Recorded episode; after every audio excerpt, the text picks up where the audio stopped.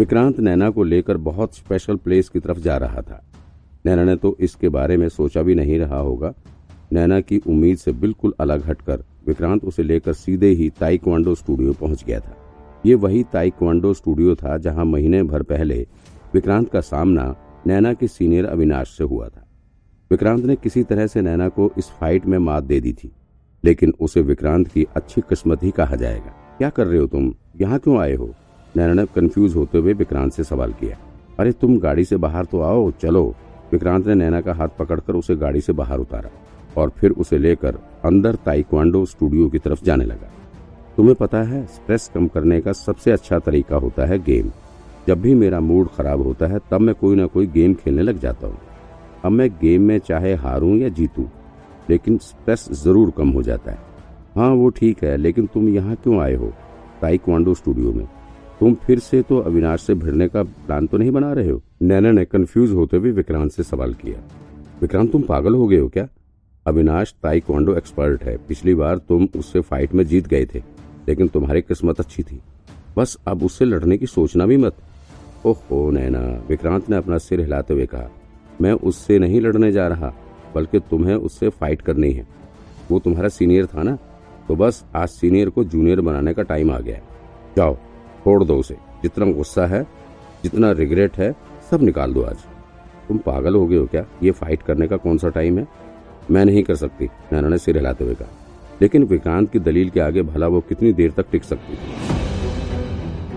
ना चाहते हुए भी उसे विक्रांत की बात माननी पड़ी और आखिर में विक्रांत उसे खींच कर ताइक्वांडो स्टूडियो के भीतर लेकर चला गया। ये दोनों ताइक्वांडो स्टूडियो के भीतर पहुँचे तो वहाँ पर काफ़ी लोग ताइक्वांडो की प्रैक्टिस करते दिख रहे थे। लेकिन विक्रांत और नैना को देखते ही ये लोग उन्हें तुरंत ही पहचान गए। इन दोनों को देखकर उन सभी ने प्रैक्टिस करना बंद कर दिया और सभी इन्हें अजीब सी नज़रों से घूरने लगे। वही फटाफट अपने गुरु अविनाश को बुलाओ। उसको बोलो कि विक्रांत आज फिर से उसकी हड्डियों से डांडिया खेलने आया हुआ है। वहाँ मौजूद सभी लोग विक्रांत की बात सुनकर चौंक पड़े। वो विक्रांत को घूरने लगे। कुछ तो अब विक्रांत को गुस्से से भरी निगाहों से तरने तरेरने लगे। गुस्से से भरी निगाहों से तरेरने लगे। लेकिन विक्रांत बिना किसी की परवाह किए सीधे ही जाकर स्टूडियो के बीच में ही खड़ा हो गया और वहाँ से चिल्लाता हुआ बोल पड़ा, अविनाश, किधर हो? आ जाओ। आज देखो तुम्हारे पापा फिर से तुमसे मिलने के लिए आए हैं। किधर हो? लेकिन यहाँ पर अविनाश के होने का कोई नामो निशान ही नज़र नहीं आ रहा था। ओए तेरी इतनी हिम्मत, ताइक्वांडो की प्रैक्टिस कर रहे लोगों में से एक, बोल पड़ा। उसने काले फ्रेम का चश्मा भी पहन रखा था। तेरी इतनी हिम्मत कि तू हमारे ही स्टूडियो में घुसकर हमें ही धमका रहा है। सर सर, ये वही आदमी है जिसने अविनाश सर को पीटा था। एक दूसरे आदमी ने उसे समझाते हुए कहा, वो अभी तक हॉस्पिटल में ही है। क्या? वो अभी हॉस्पिटल में ही है? विक्रांत ने चौंकते हुए कहा, एक महीना हो गया उसे पीटे। अब तक वो हॉस्पिटल से डिस्चार्ज नहीं हुआ? ओ फिर क्या करें? विक्रांत ने नैना की तरफ़ देखते हुए कहा, दो दिन बाद आए कि अभी हॉस्पिटल में चलकर उसे पीटें। क्या ठीक रहेगा? वैसे हॉस्पिटल में पीटेंगे तो ठीक रहेगा ना? वही उसका इलाज भी हो जाएगा। बेचारे को फिर से हॉस्पिटल लाद कर नहीं ले जाना पड़ेगा। तेरी तो बड़ी गर्मी है तेरे अंदर। काले रंग का चश्मा पहने हुए शख्स ने विक्रांत की तरफ़ घूरते हुए कहा, अगर इतनी ही गर्मी है तो आजा मेरे साथ लड़ ले। सारी हैंकड़ी निकाल के रख दूँगा। अच्छा ऐसा करते हैं कि उसे एक लेटर लिखकर भेज देते हैं, कि वो जब वो ठीक हो जाए तो फिर हमसे लड़ने के लिए आ जाए। विक्रांत अपनी ही बातें कहे जा रहा था। मानो वो उस काले चश्मे वाले शख्स की बातें सुन ही नहीं रहा था। ऐसा करो नैना लेटर तुम लिखो। मेरी हैंडराइटिंग थोड़ी खराब है। और ना हो तो उसको मेल ही कर देते हैं। विक्रांत नैना की तरफ़ देखते हुए कहा, तुम लोगों की इतनी हिम्मत कि मेरे बॉस को पीटने के बाद फिर से उन्हीं के स्टूडियो में वापस आने की हिम्मत दिखाई तुमने और फिर यहाँ धमकी भी दे रहे हो? लग रहा है तुम लोगों को अब यहाँ से सही सलामत वापस जाने का मन नहीं है। उस काले फ्रेम के चश्मे वाले शख्स ने विक्रांत का रास्ता ब्लॉक करते हुए कहा जैसे उसने विक्रांत के सामने आकर उसके कंधे पर हाथ रखकर उसे रोकने की कोशिश की, विक्रांत ने बिना किसी देरी के तुरंत ही उसके मुँह पर एक जोरदार घूसा रख दिया। घूसा पड़ते ही वो ज़मीन पर झुक कर बैठ गया। साले, अपने बाप के भी बाप से पंगा ले रहा है? विक्रांत ने फिर बड़े स्टाइल में अपने शर्ट की बाहें मोड़ते हुए वहाँ पर मौजूद सभी लोगों को घूरना शुरू कर दिया। वो मानो आज यहाँ किसी और को सबक सिखाने के मूड में आया हुआ था। लेकिन फिर वो खड़े सभी लोग एक साथ विक्रांत के ऊपर टूट पड़े। यहाँ तकरीबन बीस लोग थे, जो कि अब एक साथ विक्रांत को पीटने के लिए दौड़ पड़े थे। विक्रांत समझ चुका था कि उसे अब क्या करना है। वो बिना किसी को कुछ मौका दिए अपनी मुट्ठी बांधकर सबके मुँह को निशाने पर लेकर पंच करने लगे।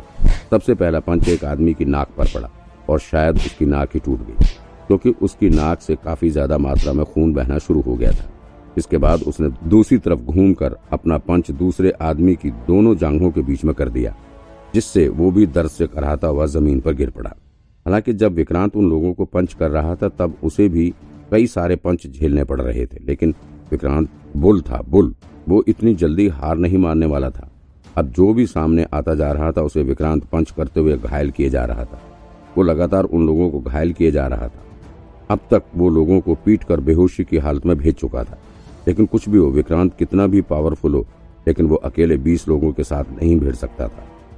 भले ही विक्रांत अपनी पूरी ताकत से इन लोगों को पीट रहा था, लेकिन अब तक वो चारों तरफ़ से घिर चुका था। उसके ऊपर चारों तरफ़ से पंच पड़ रहे थे। विक्रांत थोड़ा कमज़ोर पड़ रहा था। तभी अचानक से उसके पीछे से किसी के चीखने की आवाज़ सुनाई पड़ी। फिर अगले ही पल विक्रांत के पीछे दो लोग उड़ते हुए नज़र आए। फाइनली नैना भी अब एक्शन मोड में आ चुकी थी। उसने हवा में उछलते हुए उन लोगों पर अटैक करना शुरू कर दिया। नैना को फिर से उसके पुराने रूप में आता देख विक्रांत भी खुश हो उठा। अब ये दोनों मिलकर अविनाश के आदमियों पर तूफ़ान बनकर टूट पड़े थे। नैना का एक्शन देखकर तो वो लोग दंग भी रह गए। नैना तो विक्रांत से भी ज़बरदस्त प्रहार कर रही थी।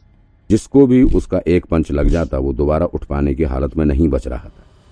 उधर विक्रांत भी एक एक करके सभी को उठाकर फेंक रहा था। नैना का साथ पाकर मानो विक्रांत के भीतर और जोश आ गया था। वो अब पहले से ज़्यादा ताकत के साथ इन लोगों को पीट रहा था। नैना के आगे कोई भी दो मिनट से ज़्यादा देर तक नहीं टिक पा रहा था। नैना के एक पंच में ही इन सबको आसमान के तारे नज़र आने लगते थे। लगभग पंद्रह मिनट की ही फाइट में इस ताइक्वांडो स्टूडियो का पूरा नक्शा बदल चुका था। कहीं टूटी हुई चेयर फेंकी हुई थी तो कहीं टेबल पलटी हुई नज़र आ रही थी। दो तीन कांच के दरवाजे टूट चुके थे और ताइक्वांडो के रिंग की भी हालत खराब हो गई थी। अविनाश के सारे आदमी इधर उधर पड़े दर्द से करा रहे थे।